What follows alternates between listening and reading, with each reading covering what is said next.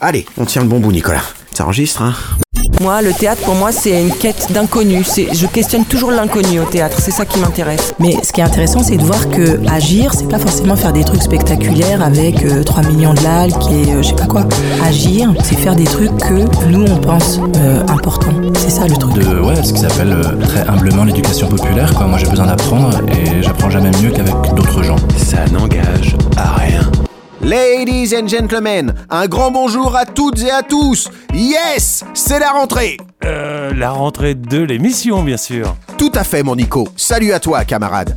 Nous sommes enchantés de vous retrouver pour ce nouvel épisode de Ça n'engage à rien, en partenariat pour la quatrième saison avec le CDN de Normandie-Rouen. Ouais, ma gueule Et en plus d'un nouveau générique, vous pouvez désormais écouter Ça n'engage à rien en podcast sur tous les bons supports appropriés. C'est bon, ça Mais comme d'hab, vous pouvez nous suivre en direct live sur Radio HDR 99.1 FM ou en balado-diffusion sur radiohdr.net. Pour cette quatrième saison, nous allons continuer à vous emmener en immersion au cœur de la vie riche et trépidante du CDN, à la rencontre des artistes, des textes et des coproductions qui font cette programmation 2019-2020 qui rayonne sur trois salles, Rouen, Petit-Quevilly et Mont-Saint-Aignan. Et bim Pour débuter cette nouvelle aventure, c'est au labo Victor Hugo, à Rouen, que nous avons rencontré pour vous en septembre, en pleine répétition, Madame Nadège Catelino et Monsieur Julien Frégé du groupe Chiendent pour leur prochaine création Inconsolable, qui se jouera à Rouen au Théâtre des Deux Rives du 5 au 9 novembre 2019. À cette occasion, nous avons échangé avec eux, entre autres, sur le travail de leur compagnie, leur processus de création et d'écriture, mais aussi sur l'auteur qui a influencé cette nouvelle pièce, Stig Dagerman. C'est à une expérience intime, à la rencontre de soi et de l'autre, dont vous ne sortirez certainement pas indemne, à laquelle nous vous convions cette fois pour ce nouvel opus intitulé tout simplement Inconsolable. Round 21. C'est ça le drame avec une femme. Oui, elles m'ont fait souffrir, oui. Parce qu'elles. elles- Je leur ai donné des choses, elles m'ont donné des choses, et à un moment, euh, je remets en question tout cela à cause de cette petite porte. Parce que cette porte, dans un couple, doit rester ouverte. Et à un moment, si elle est ouverte, soit c'est pour faire entrer de nouveaux aliments, tu comprends Soit c'est pour sortir. Soit tu rajoutes une petite graine. Et la petite graine, c'est quoi? C'est l'enfant. La petite graine, c'est les plaisirs, c'est les vacances. Soit tu t'en vas et tu reprends tes graines, tu reprends tout, tu comprends? Et le cœur d'une femme, parfois, tu n'es même pas conscient que la porte est ouverte. Et qu'il faut soit te rajouter une graine, ou soit te foutre le camp. L'amour, il y a plein de formes d'amour. L'amour amoureux du duo, c'est le lien avec quelqu'un pour former euh, une équipe, un partenaire. C'est la famille que tu choisis. C'est le beau de la, la, simplicité, de la banalité de la vie, de, euh, de reconnaître qu'on est, on est petit, on n'est pas, de ne pas être idéalisé par l'autre parce que euh, un duo amoureux, c'est voilà, c'est de d'accepter d'être désacralisé, d'être désidéalisé. Mais après, il y a l'amour, euh, il y a l'amour de la séduction, il y a l'amour de, des débuts, il y a l'amour inconditionnel de la mère ou du père. Il y a l'amour pour l'autre, pour l'altérité. voilà, il y a plein de formes d'amour. Bonjour, je m'appelle Nadège Catelino. Je suis euh, co-directrice euh, du groupe Chien Dent. Et je m'appelle Julien Frégé et je suis co-directeur du groupe Chien Dent. Et euh, on est euh, metteur en scène, on est Comédien, comédienne, et auteur. on- ouais, on écrit. Voilà, voilà, c'est tout. Donc vas-y, parle, je t'écoute. Pourquoi on n'arrive pas à communiquer à propos de ça Pourquoi on n'arrive pas à se parler Ça peut pas tenir comme ça jusqu'à quand Combien de temps on va faire semblant On va éviter le sujet combien de temps On est bloqué. Donc vas-y, parle, je t'écoute. Arrête, c'est trop facile, ça peut pas être que dans un sens. Vas-y, parle, je, je, je sais pas quoi te dire, comment te le dire. euh, sors ton sac, déballe, euh, vas-y, je t'écoute. Ça a commencé en novembre 2018, au début de la crise des Gilets jaunes. Non, non, non, non, euh, Julien, tu peux pas parler de la crise des Gilets jaunes. Tu y allais une fois, euh, c'était déjà le 18e acte. Il y avait trois clampins sur la place de l'hôtel de ville. C'est, faut que tu, faut que tu lâches prise avec ça. Bon, déjà, j'y suis allé plus qu'une fois. Et euh, oui, au début, euh, je j'étais pas dispo, je travaillais, et puis, puis je savais pas, ça me faisait peur ce mouvement, mais, mais ça me, en même temps, ça me, ça m'a questionné longtemps. J'ai culpabilisé de ne pas y être. Euh, et parce que moi, je les comprenais, ces gens qui avaient besoin de changement, tu vois. Hein, et la violence là qu'on condamne, je la comprenais aussi, je la ressentais en moi. Donc allez, vas-y, parle, dis, dis ce que t'as à dire. Je sais pas, tu tournes autour du pot, la violence. euh. Alors, parle-nous de, de cette violence. Ces gens qui acceptaient la peur de l'inconnu, je les comprenais. Toi et moi, on en a beaucoup parlé. On était en désaccord. C'est là que j'ai commencé à comprendre qu'on n'avait pas du tout la même conception de la vie. Cette façon que tu as d'accepter un certain état des choses sans jamais penser que ça pourrait être autrement. T'as peur de prendre des risques. Tu es satisfaite. Et moi, je serai jamais satisfait. Je ne pourrai jamais être satisfait ni de moi-même ni des autres. Et ce qui me fait peur, c'est qu'on soit satisfaits tous les deux de notre confort, de notre quotidien. Et quand les gens nous demandent comment ça va dans votre petite maison, ça me donne envie de gerber. Bah, moi aussi, ça me donne envie de gerber. C'est comme si tous les deux, on avait scellé quelque chose dans le marbre et que tu n'acceptais pas que ça puisse changer. Le spectacle inconsolable, euh, c'est euh, un couple qui vient au plateau pour se séparer devant les spectateurs et faire l'expérience de la solitude. On vient en tant que Nadège et Julien, euh, vraiment de- devant le public, faire l'expérience de la séparation. Alors, euh, on a été très touché par un texte de Stig Dagerman qui s'appelle Notre besoin de consolation est impossible à rassasier, qui n'est pas un texte euh, théâtral, qui est une sorte de, traité philosophique assez court, qui parle de la difficulté de donner du sens à son existence qui est une sorte de plongée dans l'angoisse existentielle et, qui se demande voilà quelles sont les consolations possibles pour, euh, pour cette quête de sens. C'est comme si on voulait euh, interroger euh, l'amour. Est-ce que l'amour est une vraie consolation ou bien est-ce que c'est un leurre? Et est-ce que c'est quelque chose qui résiste à l'expérience du plateau ou pas? Et donc c'est on, met au défi le couple et l'amour et on se demande qu'est-ce qu'on va trouver ou qu'est-ce qui va rester. Dans le processus de création, en tout cas, on, on y est allé en fait. On, on s'est posé des questions. euh, On, on s'est pas épargné. Non, on s'est pas épargné. C'est un jeu dangereux euh, auquel on a joué. Euh, cette histoire de, de séparation, voilà, c'est comme si euh, ben, un jour euh, on se disait, euh, ok, on, on va se dire euh, toute la vérité. Allez, on, joue au jeu de la vérité. euh, Qu'est-ce qui reste après? C'est le jeu auquel on a joué. Avec l'âge, il est rare que les hommes fassent la cour. Parfois la fatigue dépasse l'amour. C'est rester et devenir l'étranger ou songer au désir d'étrangler. On souhaite la belle qui puisse nous épauler, pas celle qui hurle pour le timbre mal collé. La première fois que tombe le masque, le cœur nous pique, on espère une farce. Voir naître après tant de soupirs, la crainte que nul sacrifice ne va suffire. Le poing sur la poitrine, c'est l'hymne des hommes qui en ont marre. Vous étonnez pas si on vous chante dans les bars.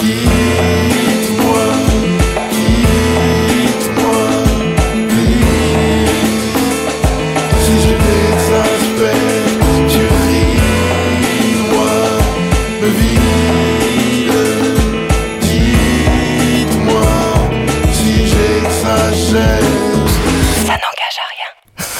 Avec l'amour et la folie, l'interrogation sur la liberté fait partie aussi d'un leitmotiv des- de nos trois créations. À la fois dans le 448, il y a cette notion d'emprisonnement et comment est-ce qu'elle va réussir à, à dépasser cette, cette prison psychique. Dans Nasreddin, il y a la question de comment être libre à l'adolescence et du coup plus tard aussi. Et dans Inconsolable, il y a cette quête aussi de liberté. euh, Est-ce que la liberté, c'est euh, être euh, en équipe, en amour avec quelqu'un? Est-ce que la liberté se vit dans la solitude? Est-ce que la liberté euh, est source de bonheur? Ou bien est-ce que la liberté amène une très grande détresse? Point d'interrogation. En tout cas, il n'y a pas de message dans le sens où je pense pas qu'on fasse un théâtre qui donne des réponses, mais plutôt un théâtre qui pose des questions. Inconsolable tout comme 448, tout comme Nasreddin, ne sont pas des formes narratives avec une histoire. C'est une exploration et on peut pas vraiment dire qu'il se raconte une histoire. Il il y a une dramaturgie, mais elle ne se tisse pas autour d'une fable. Et c'est jamais euh, parce qu'on parle de, de, sujets qui pourraient paraître euh, morbides, mais en tout cas, on essaye, on a l'impression de pas du tout faire un théâtre euh, mortifère ou morbide. Au contraire, on essaie d'y mettre toujours une énergie vitale, mais immense pour parler de ces sujets-là. Et on a l'impression que c'est une forme de, cérémonie avec le public, de, célébration de nos peurs ensemble, et que ça fait vachement de bien en fait. Il y a un côté où même si ok on a plongé un peu euh, au fond du puits, bah, ça fait du bien d'avoir vécu ça ensemble, de s'être posé ces questions-là. Et en fait, ouais, on est tous, euh, on se ressemble quoi à cet endroit-là. On a tous les mêmes, euh, on a tous les mêmes peurs, les mêmes angoisses. Je n'ai jamais eu de théorie sur l'amour. Je n'ai jamais eu de grandes idées sur la liberté, sur le couple. Je déteste ce mot autant que toi. Ah bon? J'ai toujours été un peu perdue, un peu maladroite. Je n'ai jamais eu d'idéal de transparence, de vérité. Je me méfie beaucoup des discours, je suis beaucoup moins romantique que toi. Je n'ai pas de mal à composer avec la réalité, bien qu'elle soit toujours décevante, imparfaite et misérable. Qu'est-ce que tu veux? Petit à petit, j'ai cru au lien que nous étions en train de tisser tous les deux et qui chaque jour se renforçait et ça me donnait du plaisir. J'ai cru à ce que l'on était en train de construire et ça me donnait du plaisir. Je nous ai projetés dans le temps et cela me donnait du plaisir. C'était un plaisir compulsif. Je te dis que je veux que l'on habite séparément et tu me réponds que c'est impossible pour toi Je te dis que je veux que l'on puisse s'ouvrir à d'autres relations et tu me réponds que c'est impossible pour toi j'avais tellement d'énergie et tellement de plaisir à dépenser pour toi que le reste, les autres, je n'y pensais pas. Et qu'est-ce que tu fuyais? Et la première fois que tu m'as parlé de tes expériences, celles que tu vivais avec d'autres, c'était comme si toutes mes fondations devenaient très précaires, très fragiles et une partie de moi s'est effondrée.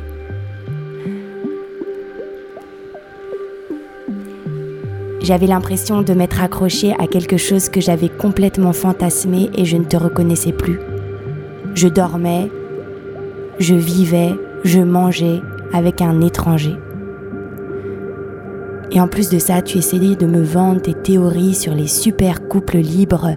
On baise d'un côté, chérie, tu baises de l'autre, on est super heureux, on est super moderne. Et je me sentais incapable de te dire oui, vas-y, tout ce que je veux, c'est que tu sois heureux. Et je me sentais incapable de te dire non, c'est interdit, on ne fait pas ça. Toutes les qualités qu'on voyait à l'autre, parfois ça devient des défauts quoi. Le super grain de beauté qu'a Mathilde sur la joue que je trouvais canon, au bout de six mois, ouais, je trouvais ça chouette et au bout de sept ans, j'en ai marre de lui voir au milieu de la gueule. Je pense que si je l'avais pas épousé, je serais plus avec lui. Il y a des galères hein, dans la vie d'un couple, dans la vie d'un jeune couple, dans la vie de jeunes parents. Il y a, plein de moments où, l'autre on peut plus le voir. J'ai l'impression que t'as perdu en légèreté. Et en fait, euh, je te voyais plus heureux que maintenant. Si j'étais malheureux, tu penses que je te le planquerais? Je sais pas si toi-même tu le sais. La fidélité euh, physique, la fidélité du décor, pour moi, c'est. J'hésite entre anecdotique et, et accessoire. Nous, on est dans un sentiment d'urgence, c'est-à-dire qu'on sait que notre histoire peut s'arrêter demain. Moi, mon mari, c'est un mystère. Et que je vais passer ma vie à essayer d'explorer ce mystère. Fois par mois, c'est les phrases meurtrières. Quand c'est trop n'importe quoi, les raisons sont menstruelles. Sans parachute, on a sauté du septième ciel. Nos rapports ont une cadence bimestrielle. Quand tu souris, je regarde derrière moi. Tu t'inquiètes quand je ris des fois. Ça va jusqu'à des mots qu'on dit pas à son chien gentil tube. Pour quémander plus, on frise l'ingratitude. Comment l'homme aimait peut-il vouloir partir si certains ne valent rien? Beaucoup sont des martyrs. Maudit soit le jour où je t'ai croisé de bonne humeur. Si c'était à refaire, je t'aurais jamais demandé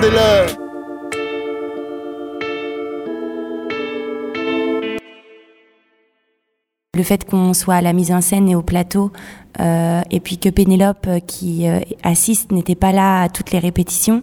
Pénélope, elle est assistante à la mise en scène, donc il a fallu qu'on trouve une manière de travailler. Euh, on a énormément travaillé sur Photobooth.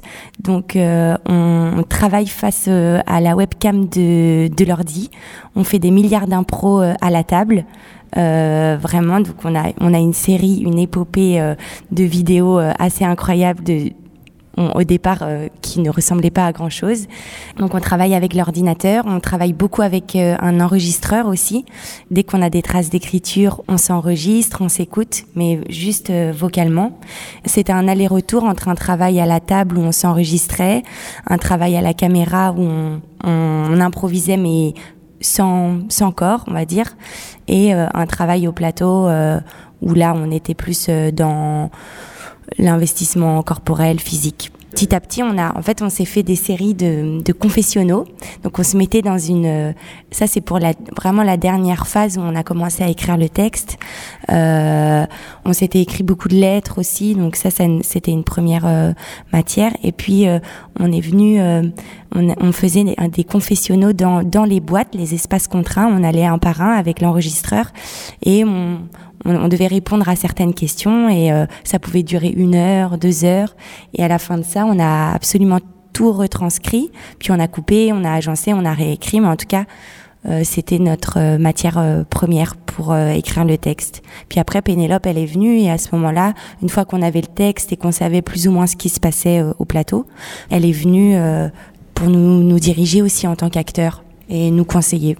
On fonctionne comme ça dans tous les spectacles sur lesquels on travaille. C'est hyper inconscient quand même le théâtre, comme euh, le travail de création. Les points de départ à chaque fois, on sait qu'on a une envie, un désir, euh, ce texte, euh, ce sujet, cette chose-là. Et après, ça met du temps pour, pour vraiment trouver le, ok, c'est quoi le besoin vital quelque part Pourquoi ça, ça nous intéresse? Qu'est-ce qu'on veut vraiment, qu'est-ce qu'on veut vraiment dire de, qu'est-ce qu'on veut dire à cet endroit-là? Et à chaque fois, on réussit. Alors, c'est aussi parce que ben, on se connaît dans la vie, tout ça. euh, c'est une chance qu'on a de quelque part. On compte pas nos, enfin, on compte pas nos heures, quoi. Euh, c'est, on a besoin de beaucoup de de temps pour euh, chercher, pour on, aime ça aussi, on aime ça se perdre euh, dans la recherche, essayer des choses, être nul, être mauvais, aussi euh, rater des impros, des- et c'est là-dedans que petit à petit on arrive à toucher à, à l'essence de ce qu'on avait envie de raconter. Et sur Inconsolable, ça s'est passé comme ça. Voilà, ça, fait deux ans qu'on a commencé à, enfin, ça fait même plus que deux ans que le texte de Daggerman nous a intéressé, tout ça. Et puis petit à petit, on s'est dit qu'est-ce qui nous intéresse là-dedans? Et il y a deux ans, on s'est mis vraiment euh, concrètement au travail euh, de, de, de labo, de recherche. Et ouais, comme des rats de laboratoire, on, on s'est disséqué euh, tout doucement. Ça, c'est, c'est, c'est- au début, on se protège, c'est normal. La vérité, c'est compliqué d'accéder enfin, de trouver ça, l'e- l'essence là. Et petit à petit, eh ben, euh, eh ben, on a, on a, compris. On, on a compris de quoi, euh, ok, euh, c'était quoi notre besoin vital dans ce spectacle.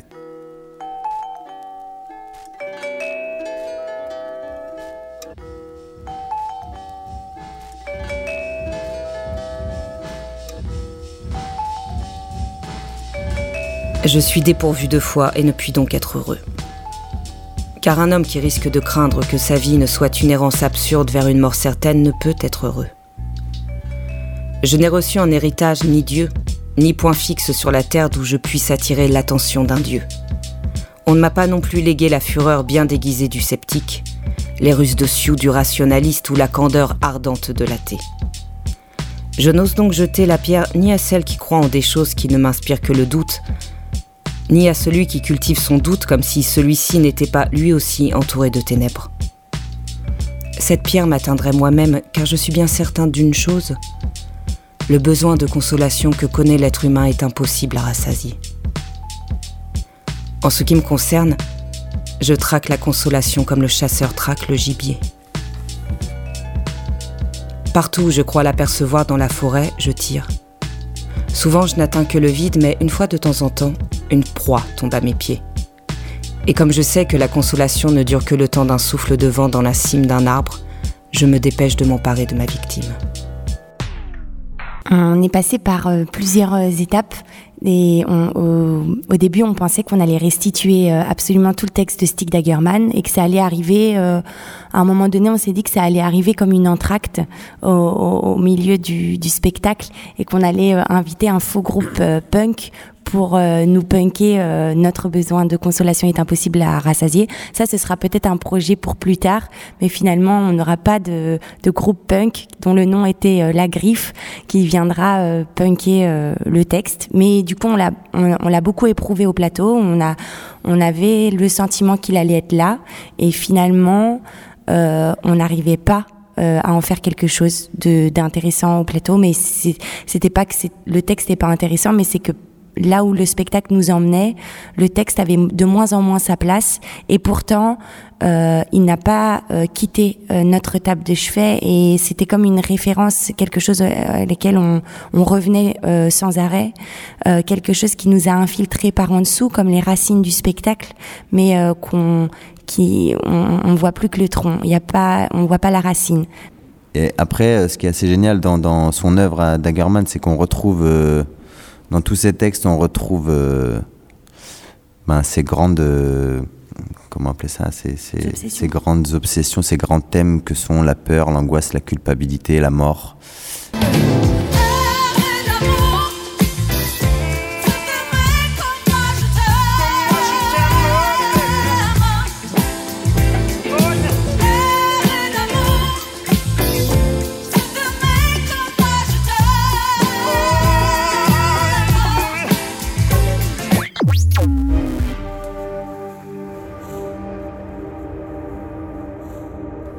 Ta pudeur, je la trouve obscène. Je ne suis pas pudique. Pourquoi j'ai jamais pu goûter à ta crasse? Pourquoi tu n'as jamais laissé déborder ton égout? Il faut toujours qu'elle soit propre.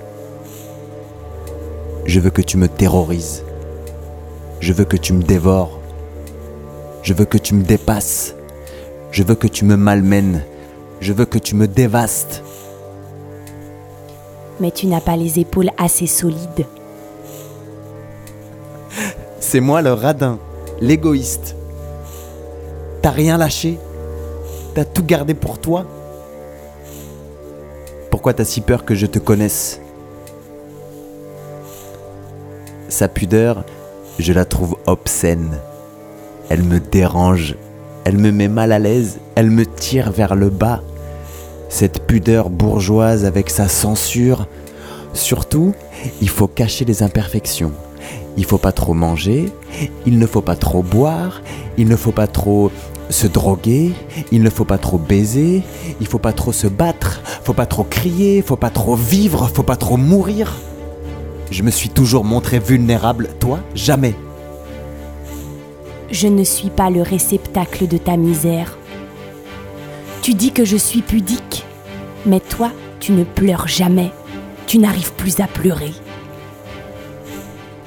Toi, tu pleures, mais je sais jamais pourquoi. Et cela te contrarie parce que c'est une chose sur laquelle tu n'as pas d'emprise. Tu voudrais que je te ressemble.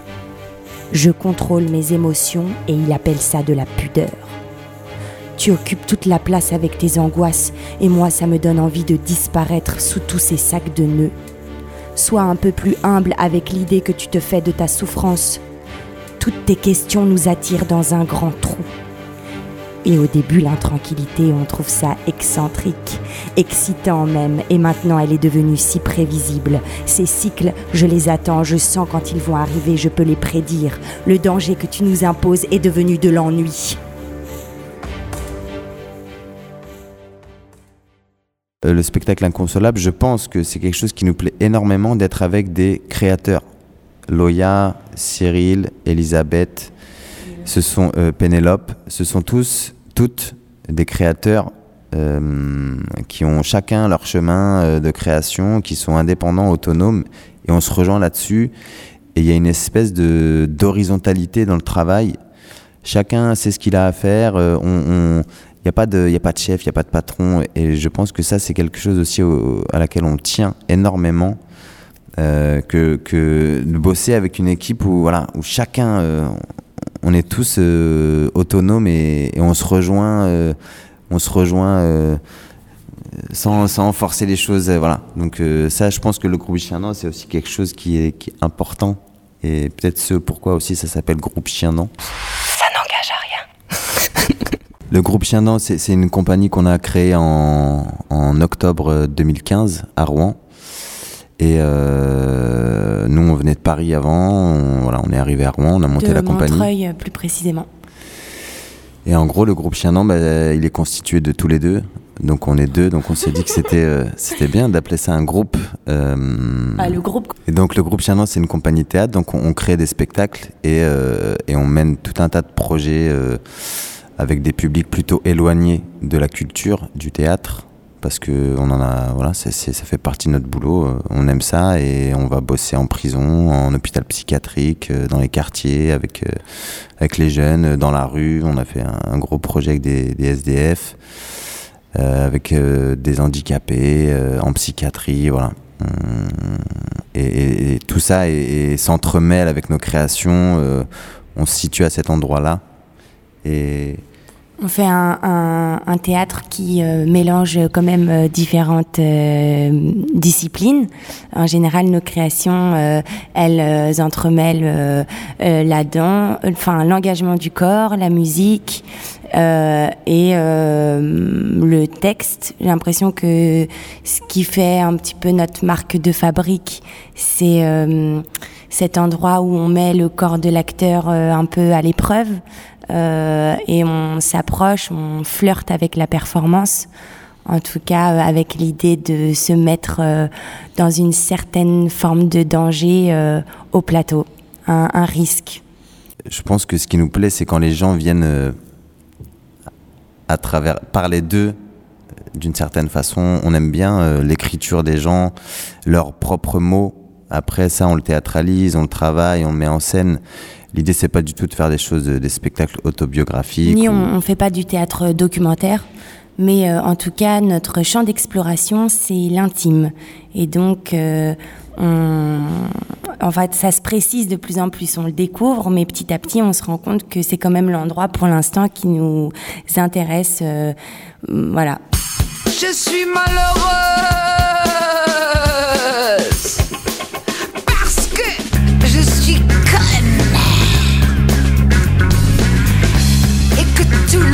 le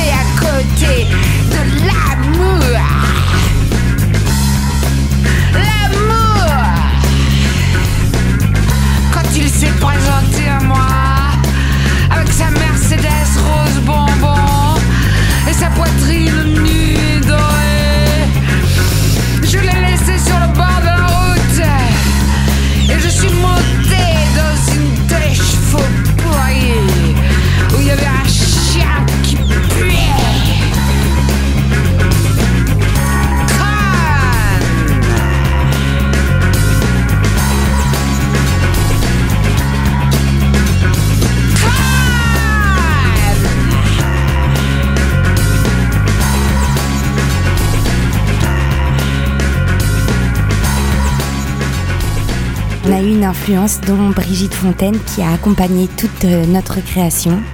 Je crois que c'est son énergie euh, qui nous a le plus, euh, euh, qui nous a plu par rapport à l'inconsolable.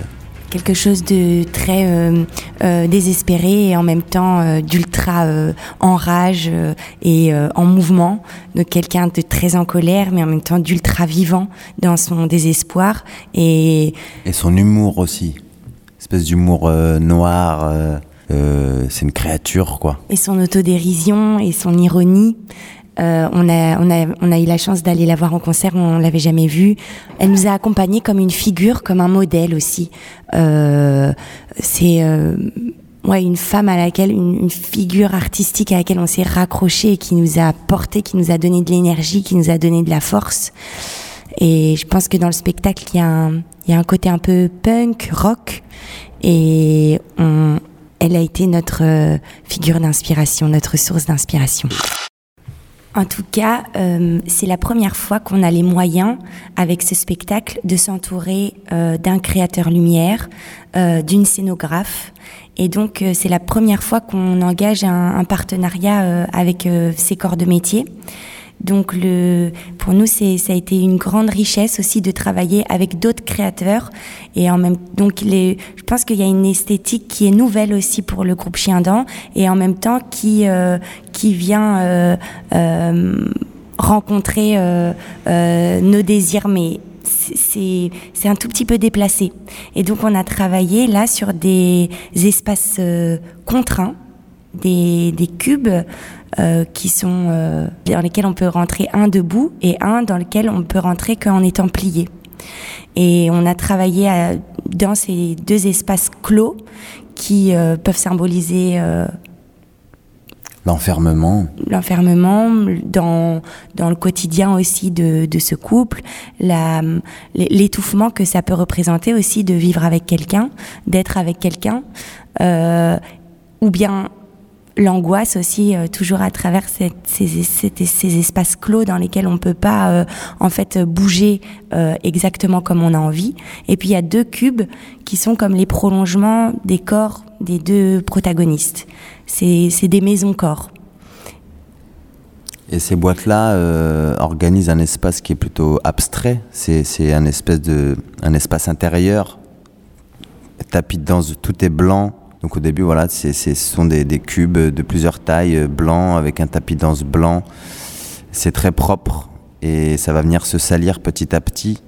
C'est un peu euh, notre euh, c'est notre jardin d'Éden au début et dans ce jardin d'Éden on va venir voilà on va venir saigner on va venir déchirer des choses casser couler déverser nos, fluides il y a vraiment petit à petit l'espace devient sauvage entre guillemets euh, tout comme euh, ce qu'on met au plateau euh, cette histoire de séparation nos deux corps il y a, de la sauvagerie petit à petit qui, se crée.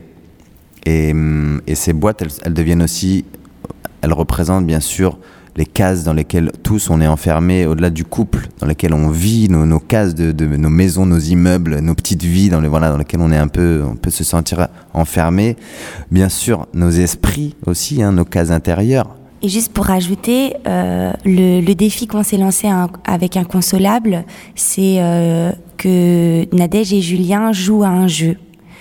Et je pense que ces cubes aussi, euh, c'est euh, comme un, jeu de gosse, un, un jeu d'enfant, un jeu de construction euh, qui se fait et qui se défait au fur et à mesure du spectacle.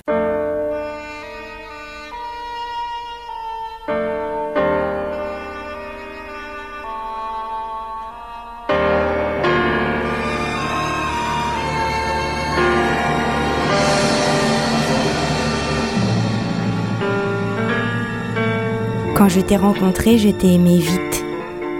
T'étais mal habillé et pourtant je t'ai trouvé très beau. La première fois que je t'ai vu, je me suis dit, il est très bien bâti.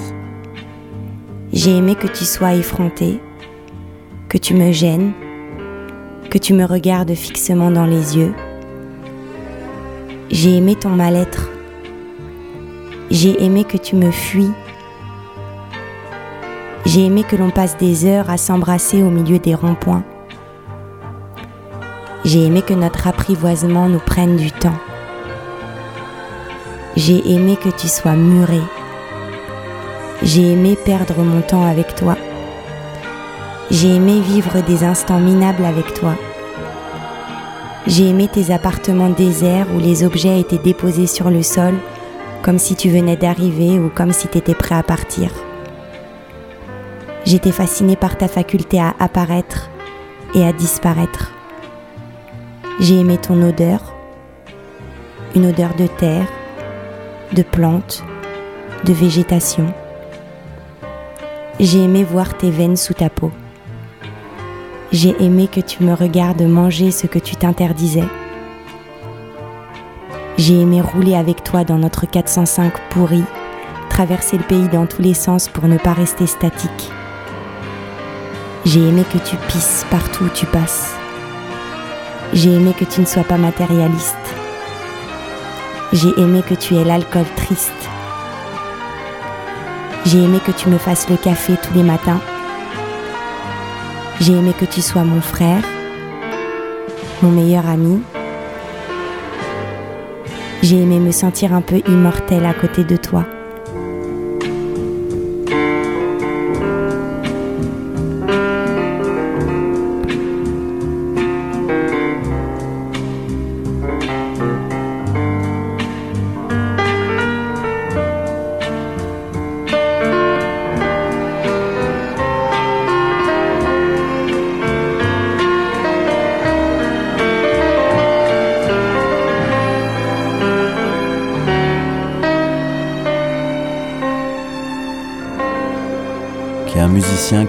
Euh, compositeur musicien qui s'appelle euh, Loya et qui fait de la musique électro-australe. Donc lui, il est originaire de la Réunion et il mélange euh, musique électronique avec ses machines, ses ordinateurs. il fabrique tout un tas de choses. voilà, c'est un, un informaticien, un geek. Il est, c'est un génie. Donc il fabrique ses instruments, ses machines et il mélange ça, la musique électro, avec des, des instruments traditionnels maloya. Euh, donc euh, il a des tambours, il a euh, tout un tas de, de- voilà, d'instruments traditionnels et il mixe, il mélange les deux. Et nous, on a proposé à Loya de nous suivre. Donc Sébastien Lejeune, hein, c'est, c'est son nom, Loya c'est son nom d'artiste. On a proposé à Loya de nous suivre parce que pour nous, c'était justement ce rapport au sacré très présent dans sa musique. Euh, ça nous intéressait. Donc euh, il est au plateau avec nous et c'est un espèce de... De prêtre. Ouais, de, de- voilà. c'est- C'est le prêtre du, du divorce. C'est celui qui organise la, la cérémonie, euh, la cérémonie euh, de, de la séparation. C'est lui qui bat le tempo, qui, qui donne le tempo, qui, qui, qui donne le rythme aussi euh, de, bah, de, de, ouais, de ces cœurs qui battent au plateau. Là, euh. Il- il- il- sa présence, elle ritualise aussi ce qui est en train de se passer.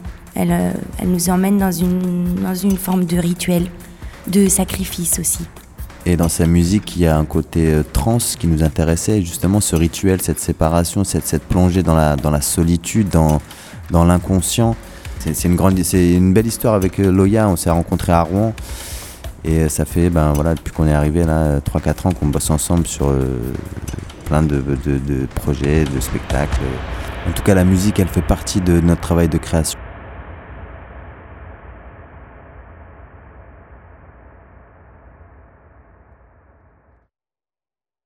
C'est pas un spectacle participatif euh, dans le sens où le public euh, a vraiment un rôle, enfin euh, où le public parle pendant tout le spectacle, pas du tout. Par contre, euh, il n'y a pas de quatrième mur, c'est-à-dire que les gens, euh, ils existent, ils sont dans la salle avec nous. Nous, on travaille là-dessus depuis le début aussi avec le groupe Chien Dent. On, on- on travaille sur ce lien au public. Comment, justement, comment on essaie de faire en sorte que le public, là, dans son fauteuil, ils se disent pas ok je suis peinard tranquille dans le noir euh, je peux si je veux m'endormir cinq minutes euh, me réveiller euh, faire ma vie. Voilà. En même temps on n'est pas là non plus pour le pour l'agresser le public mais en tout cas il est là avec nous et, et on lui parle on le regarde dans les yeux et, on essaye à certains moments de peut-être de bah, lui faire sentir que oui le spectacle il a aussi il a aussi un rôle à jouer vraiment En tout cas, je pense que par rapport à la dramaturgie du spectacle et de cette plongée dans notre intranquillité, on avait envie que le spectateur il euh, soit intranquille. Et donc, euh, on sait pas qu'il est actif, mais en tout cas, il est il est en questionnement. Il, il est euh, il, il se quelque part, on a cherché à flouter ses repères aussi à qu'est-ce qui fait théâtre pour lui et à ce qu'à un moment donné, on, on peut lui faire penser que ce qui se passe au plateau n'est pas n'est plus du théâtre, que la réalité est arrivée dans, sur le plateau et c'est juste pour le maintenir en, en éveil, en questionnement et comment le spectateur réagit si ce qu'il regarde n'est plus du théâtre? À quel moment il vient s'investir? En tout cas, c'est des questions qui vont le traverser. Je ne sais pas euh, si ça aura lieu euh, au plateau, qu'il y a des spectateurs qui vont venir, mais on, voulait rendre son écoute euh, active par l'intranquillité et l'inconfort. C'est aussi une façon de se demander, ok, le, théâtre, euh, est-ce que ça a un impact sur nos vies euh, réelles aussi?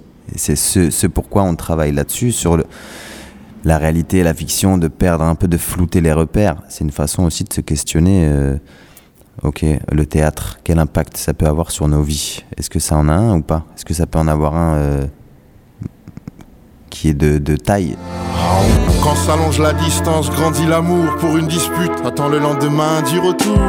Après le boulot, on doit se reconcentrer. Raison pour laquelle on traîne avant de rentrer. Ah, si t'étais gentil, que tu cessais tes crises. Lady, tu serais pas loin de cette fille pour qui je t'ai prise. Avec une autre, ça sera la même. Allez, fais de moi ton roi, que tu sois ma reine. La vie est dure, mais peut-être belle. Au fond de nous, ce qu'on souhaite, c'est d'être cool avec celle qu'on aime. Laisse-moi te faire des trésors de petits repas. Si tu es d'accord, ne me quitte pas. Ne me quitte pas. Sinon, quitte-moi. Même si la quête d'inconsolable euh, nous mène vers une certaine déception au plateau, euh, j'ai l'impression que c'est mieux que rien. C'est mieux que rien. C'est ce qui euh, nous tient debout et c'est ce qui nous, c'est ce qui nous fait vivre. Donc, même avec tous- les défauts que ça comporte, toute la violence, tout le misérable que cela comporte, c'est quand même essentiel. Et c'est ce que dit Stig Dagerman. Et je voulais juste rajouter euh, que aussi le, le- le fait de venir euh, jouer notre amour, enfin, oui, jouer notre amour sur un plateau de théâtre, c'est aussi une chose qui dit beaucoup euh, ben, sur le rapport amoureux qu'on peut entretenir avec ce métier euh, et, je pense avec n'importe quelle forme de passion. L'amour, c'est peut-être la plus, voilà, la plus belle des, des consolations. La moins pire. Ça n'engage à rien. Chères auditrices et chers auditeurs, avant de clore cet épisode et de vous laisser au conseil de lecture de Nadège Catelino, Noir clair de Christian Bobin, et d'un extrait lu par la talentueuse Anne Cosmao, que je remercie mille fois, je tiens à vous rappeler que les premières dates de la pièce Inconsolable se joueront du 5 au 9 novembre 2019 à Rouen au Théâtre des Deux Rives. Foncez-y, nous, on y sera. Eh ouais, ma gueule Quant à moi, il ne me reste plus qu'à vous remercier du fond du cœur pour avoir écouté cette émission. Émission conçue et présentée par Steve. Et à la technique, l'homme aux doigts magiques, mon fidèle et patient homeboy, j'ai nommé Monsieur Nicolas Leborgne. Big up à toi, mon poteau. Eh, bonjour Un grand merci, bien sûr, à toute l'équipe du CDN, avec mention spéciale à Charlotte Flamand et Lucie Martin. Des bises. Et évidemment, un très grand merci à Nadège Catelino et Julien Frégé pour leur accueil, leur disponibilité et leur gentillesse. Tous mes voeux de bonheur. Sur un extrait du texte Notre besoin de consolation est impossible à rassasier de Stig Dagerman, vous avez pu entendre la voix de Valérie Diome que je remercie plein. Des boujoux. À la musique, un grand merci également à Sébastien Lejeune alias Loya pour ses morceaux qui ont accompagné les différents textes du groupe Chien Dent. Big up. L'extrait du documentaire sur les couples est emprunté à France 2. Merci à eux. N'hésitez pas à réagir et à partager sur la page Facebook de l'émission. À très vite pour de nouvelles aventures. Je vous laisse avec la citation d'un de nos premiers invités, Alexandre Romanès. Tout ce qui n'est pas donné est perdu. Eh bien, puisque ça n'engage à rien, écoutez, Nadège. Il s'appelle Noir clair, c'est de la poésie de Christian Bobin. Et c'est un texte qu'il a écrit, de ce que j'ai compris par rapport à ce qui est écrit dans la préface, euh, qu'il a écrit euh, 10 ans ou 15 ans après euh, la mort de sa femme ou d'une femme qu'il a aimée. Et donc c'est euh, c'est à la fois c'est terrible, c'est très dur et en même temps c'est magnifique. Et c'est des poésies qui sont très courtes et il suffit d'avoir un petit temps euh, dans les transports en commun ou bien vous pouvez choper euh, un poème euh, puis un autre. Il n'y a pas de, c'est pas une histoire, c'est pas un livre, c'est un livre assez court et c'est pas quelque chose euh, qui vous prend en otage. Vous pouvez juste piocher ce qui vous, ce qui vous fera du bien. Noir clair de Christian Bobin.